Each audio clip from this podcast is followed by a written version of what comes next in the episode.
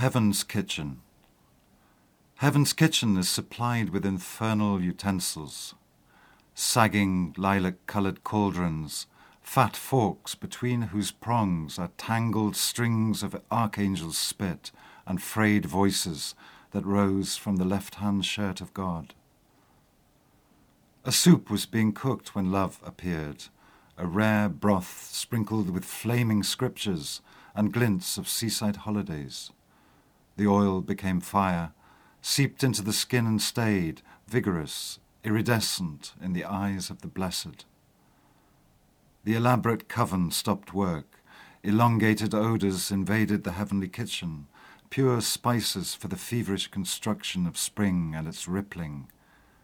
Aprils whose flowers are teeth, whose jaws are crammed with dragonflies, Eros's entire wardrobe for the salad with its curled coiffure, the brilliance of stabbed embraces and the sea of hands, blue as can be, multiplying.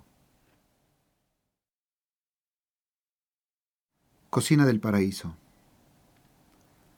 Había utensilios infernales en la cocina del paraíso, ollas dobladas de color violáceo, hinchados tenedores en cuyos pliegues se ensartaban saliva de arcángeles y voces deshilachadas que provenían de la camisa izquierda de Dios.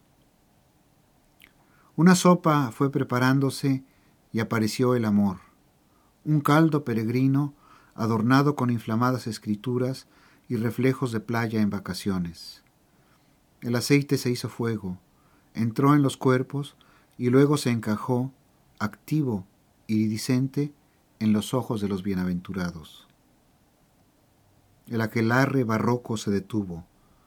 Longitudinales olores invadieron la cocina paradisiaca, limpios condimentos para el edificio febril de la primavera y sus ondulaciones, abriles de dientes florales, mandíbulas llenas de libélulas, todo el ropaje de Eros para la ensalada y sus rizos, el esplendor de los acuchillados abrazos y el mar de las manos, todo azul y multiplicándose.